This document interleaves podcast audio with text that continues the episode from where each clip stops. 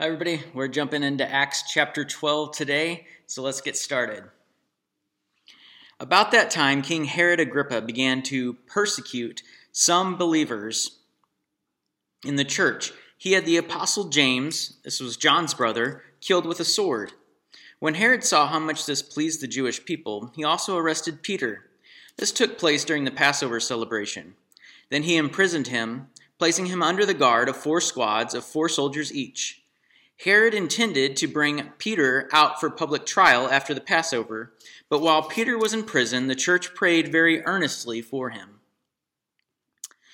The night before Peter was to be placed on trial, he was asleep, fastened with two chains between two soldiers. Others stood guard at the prison gate. Suddenly there was a bright light in the cell, and an angel of the Lord stood before Peter. The angel struck him on the side to awaken him and said, Quick, get up! And the chains fell off his wrists. Then the angel told him, Get dressed and put on your sandals. And he did. Now put on your coat and follow me, the angel ordered.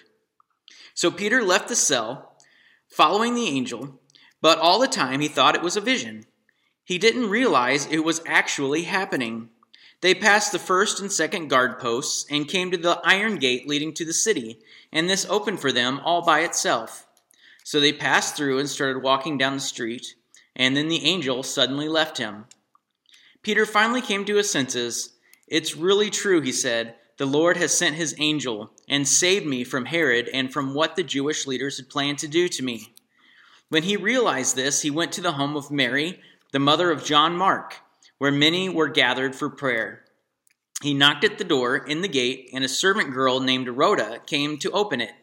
When she recognized Peter's voice, she was so overjoyed that instead of opening the door, she ran back inside and told everyone, Peter is standing at the door. You're out of your mind, they said. When she insisted, they decided it must be his angel. Meanwhile, Peter continued knocking. When they finally opened the door and saw him, they were amazed. He motioned for them to quiet down and told them how the Lord had led him out of prison. Tell James and the other brothers what happened, he said and then he went to another place. At dawn, there was a great commotion among the soldiers about what had happened to Peter. Herod Agrippa, Herod Agrippa ordered a thorough search for him. When he couldn't be found, Herod interrogated the guards and sentenced them to death. Afterward, Herod left Judea to stay in Caesarea for a while. Now Herod was a very was very angry with the people of Tyre and Sidon so they sent a delegation to make peace with him because their cities were dependent on Herod's country for food. The delegates won the support of Blastus, Herod's personal assistant, and an appointment with Herod was granted. When the day arrived, Herod put on his royal robes, sat on his throne, and made a speech to them. The people gave him a great ovation, shouting, It's the voice of a God, not of man. Instantly, an angel of the Lord struck Herod with a sickness because he accepted the people's worship instead of giving the glory to God. So he was consumed with worms and died. Meanwhile, the word of God continued to spread, and there were many new believers. When Barnabas and Saul had finished their mission to Jerusalem, they returned taking John Mark with them. Now, um, you know, it's baseball season, right? You know it's baseball season? Okay. So, um, I thought that I would start today with uh, just a few baseball jokes uh, because it's baseball season, but there's no baseball. And, uh, you know, so I've got my Royals gear on, got my Cardinals gear on. Um, just want to show some love to the baseball that is not being played right now. Anyways, First baseball joke the Chicago Cubs. I knew you'd laugh at that. Someone out there is laughing at that. Someone out there is not laughing at that. Anyways, here's here's another one. Okay, um, what sport does God love? You guessed it. It's baseball.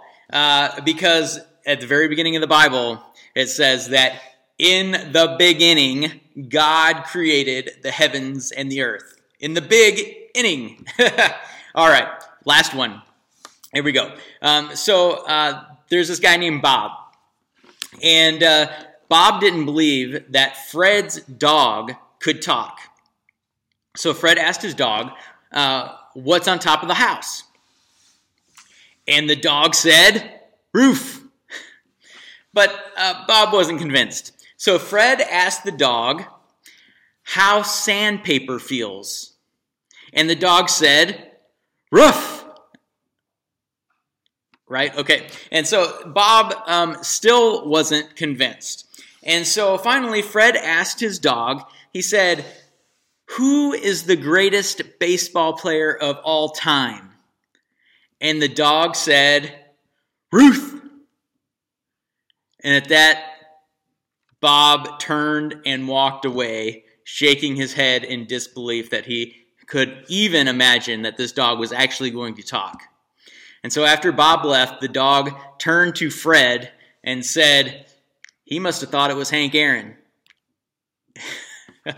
all right, all right, enough of the jokes. But just like stories of baseball uh, tend to take me back uh, to memories in my past, like I can I can remember uh, baseball stories. I can remember uh, games I went to. Um, when anybody starts talking about baseball, I think about places that I that I was at one point in time in life and what had happened. And and um, anyways, when I read Acts 12, I see scriptures that point to other scriptures that give us wisdom for the life that we are living.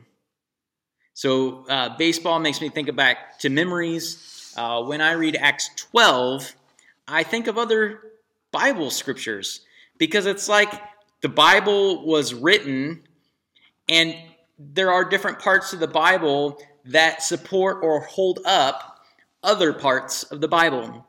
And so I, I think about that a lot here in Acts 12. So we're going to jump right in. And uh, today's message is just called Words of Wisdom because I think there are a lot of good wisdom pieces here in Acts chapter 12 that we can we can gain and we can we can pick up on here in our This is the Church series. So Acts 12 begins with uh, a terrible story actually. It says about that time King Herod Agrippa began to persecute some believers in the church and he had the apostle James, this was John's brother, killed with a sword. You know, Peter, James, and John. This is a guy who was part of the original 12. And then he was the inner in the inner circle uh, with James, or with Peter and John. He followed Jesus into the Garden of Gethsemane. And uh, this is a guy he would think uh, would not would not be killed. But here in just Acts 12, 12 chapters into the book of Acts, uh, we find that the first disciple has been killed. And so, anyways, uh, about that time, King Agrippa began to persecute some believers in the church. He had the Apostle James, John's brother, killed with a sword. And there's just something that just feels unjust about someone dying before living a full life. I remember one of my mom's cousins uh, died when I was real young and he was like 21. Uh, I remember him working at my grandparents' house, uh, helping them through the summer, uh, cutting the grass. Uh, they had uh, a garden, a farm. You know, they had a goat one time. But I remember this guy was helping my, my grandparents, and and he just seemed so young and vibrant. And then just like a year or two later, he was dead.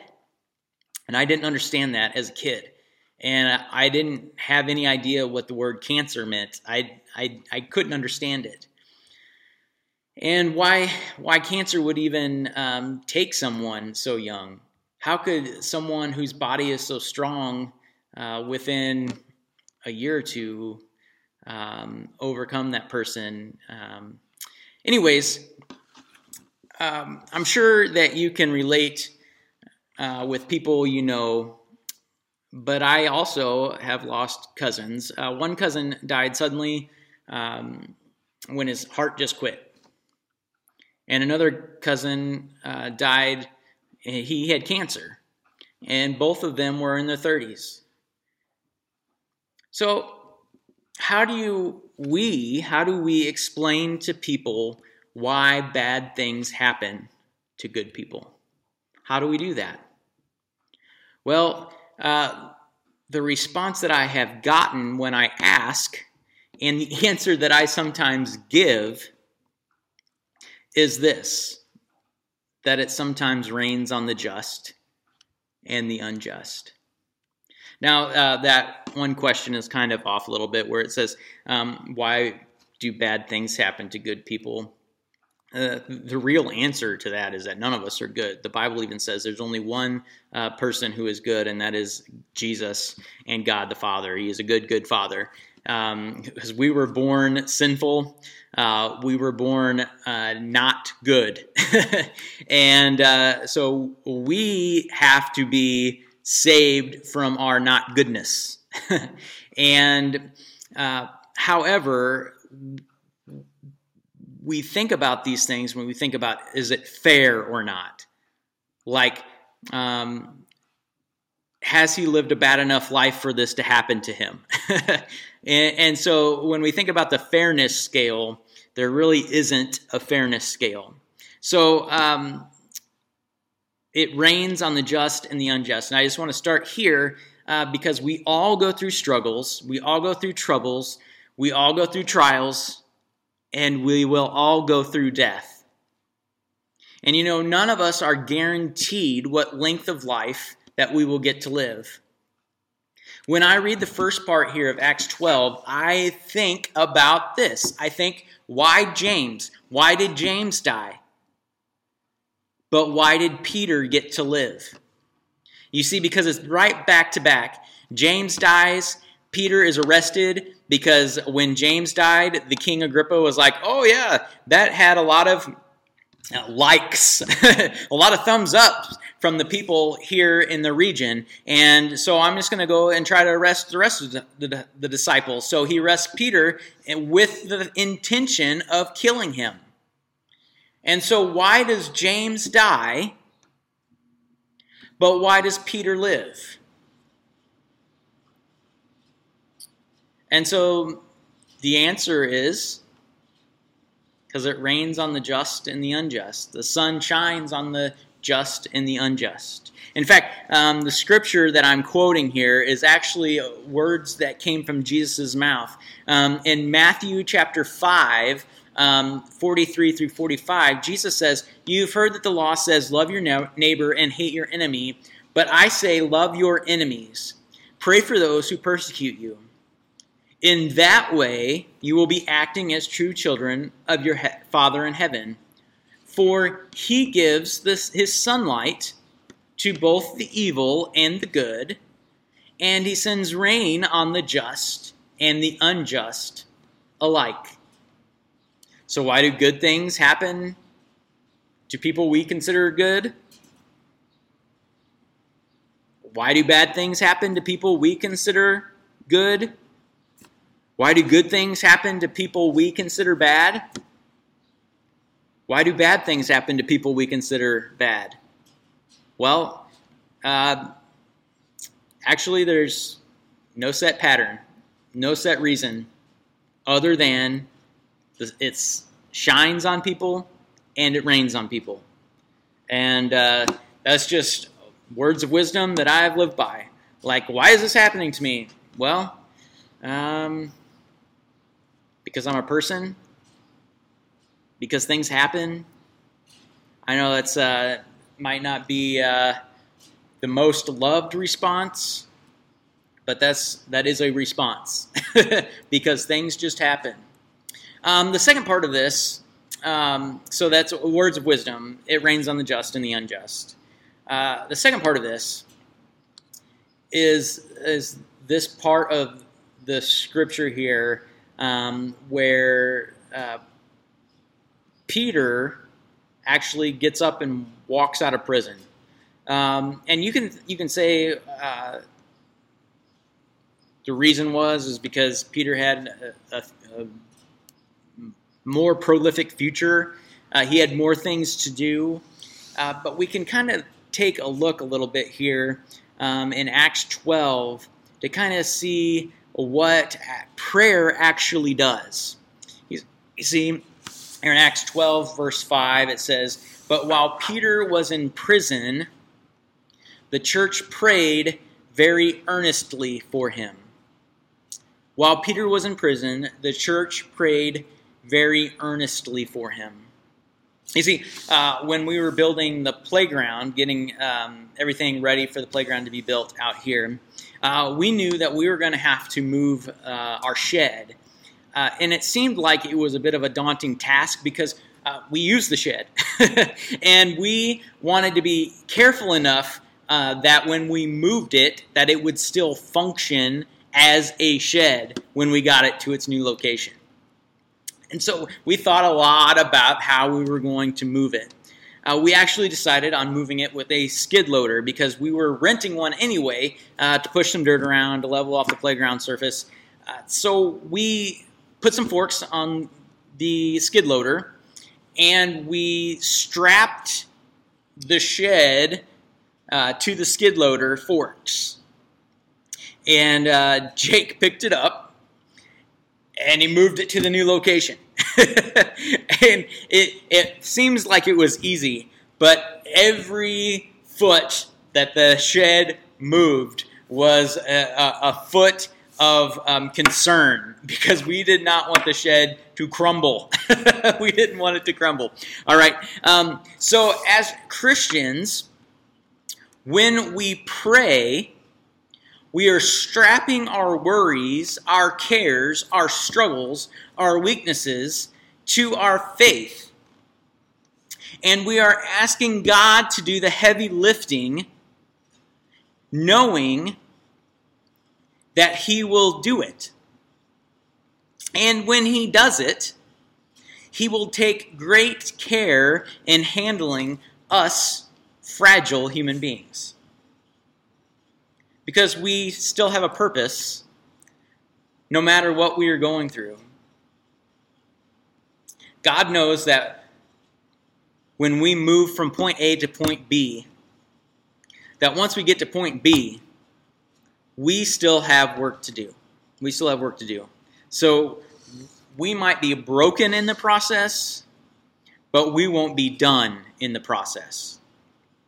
And when I think about Acts 12, and when I think about the people praying and Peter walking out of that prison, I think about that faith can move mountains. And this is something else that Jesus said.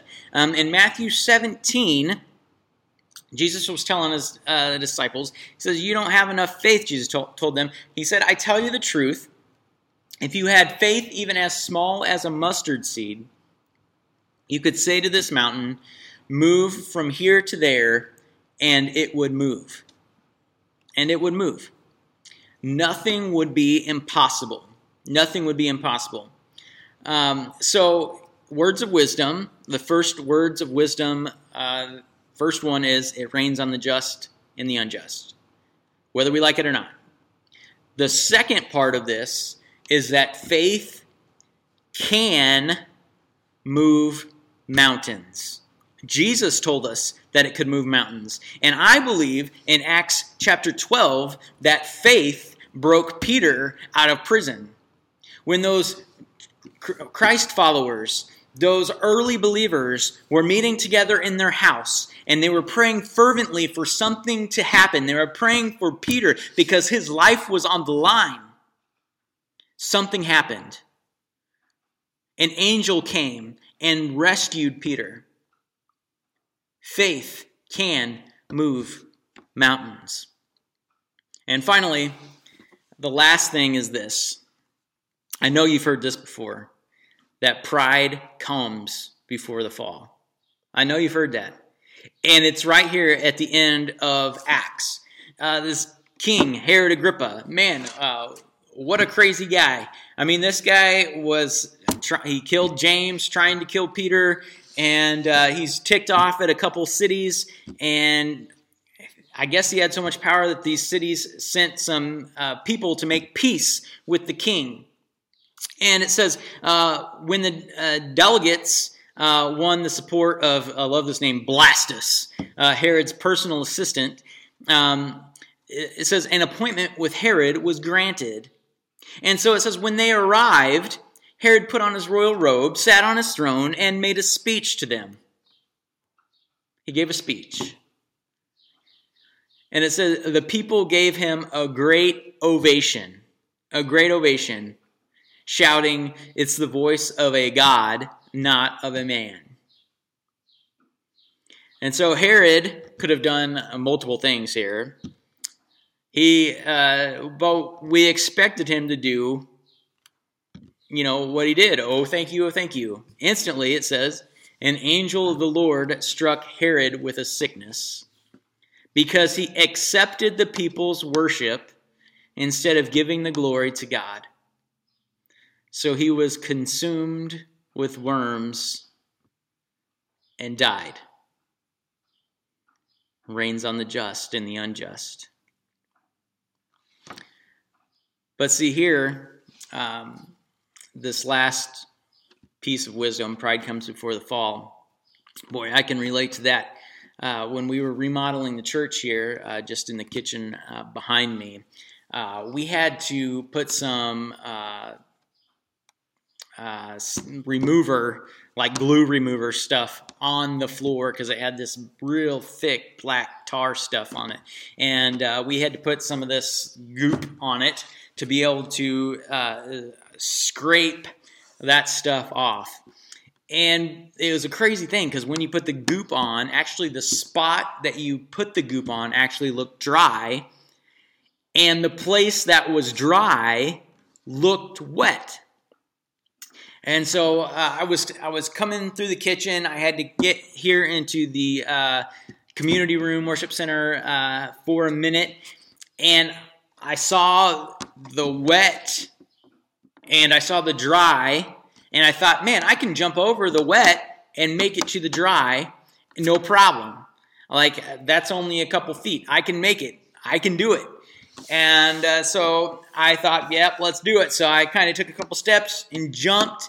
And what I forgot was that the spot that looked wet was actually dry. And the spot that looked dry was actually wet. And so when I hit the spot that looked dry, it was actually wet and slicker than slick. And I did the splits. It hurt. It hurt bad. and I just remember thinking, I thought I could make it. I thought I could make it. I thought I could jump. uh, but, you know, pride does come before the fall. In fact, it's in the scriptures. It's in Proverbs 16, 18, when uh, King Solomon said, Pride goes before destruction. Pride goes before destruction. And uh, so, uh, and, and uh, when we talk about words of wisdom, uh, I hope that you can think through these words in Acts 12. Not that the words that were said here, but words that were related here. Uh, pride comes before the fall. Faith can move mountains. It rains on the just and the unjust. Because uh, Scripture has a way of holding itself up. Scripture has a way of holding itself up. Now, uh, today, you might be going through some things and you might be wondering, why me? And the answer is, I have no idea. I don't know why it's you and why it's not me. Or one of the things that I go through, I don't know why it's me and it's not you. uh, but what I do know, what I do know, is that when you pray and when I pray, it does something. It changes something. It moves something. So, if the Bible is so clear to say that prayer matters, that prayer can move the mountains, that our faith has a power to it, why is it that sometimes we forget to pray? Why is it sometimes that we forget that we should seek God first instead of complain about things first. And then, you know, another thing when we think about, um, there are times when we feel like we are invincible. Uh, like when we were young, young teenagers, we thought that we would never, um, we could never get hurt, we would never get sick. Uh, but let me tell you, I am, I am in my uh, 40th year. I will turn 40 at the end of this year, and um, year 39 has not been good to me. I hurt almost every single day. I am starting to realize that um, I am not indestructible. And one of these days, um, I'm sure that I will realize that I'm not always right either. I'm not always indestructible. I'm not always right. In fact, uh, the Bible is always right. Um, when we put our hope in ourselves instead of our hope in Jesus Christ, uh, we have pride that builds up in us. And so, for some of us, um, we might be going through this uh, pandemic and thinking that we can make it. We can do it on our own. We don't need anybody else. We don't need to pray. We don't need to ask God for his provision. We just need to survive. And so let me just say that Pride comes before the fall. We all need we all need Jesus. And we all need each other, and I think we're learning that as we go. So, that's all I've got. Words of wisdom from Acts 12. Uh, take some time this week, read through Acts 12 again, um, and next week we'll jump into Acts 13. Let's pray. Dear God, I thank you so much for this day. I thank you uh, for the ability to continue to dig into your scriptures, um, even though we can't be together face to face with each other. I know, God, that we all are going through different things right now. And we just pray, God, that you would move the mountains in our life, that you would give us the faith that we need to um, speak your promises into existence.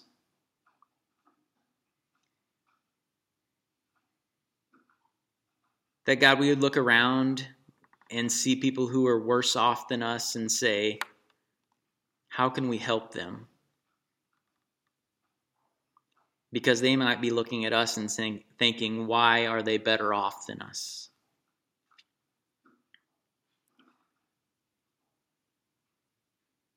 God, as we continue to seek you in this time, just pray, God, that you would speak to us, that you would um, challenge us, that you would continue to move, that we could cast our cares and our burdens onto you, and that you would do the heavy lifting. We love you, God. In Jesus' name I pray. Amen.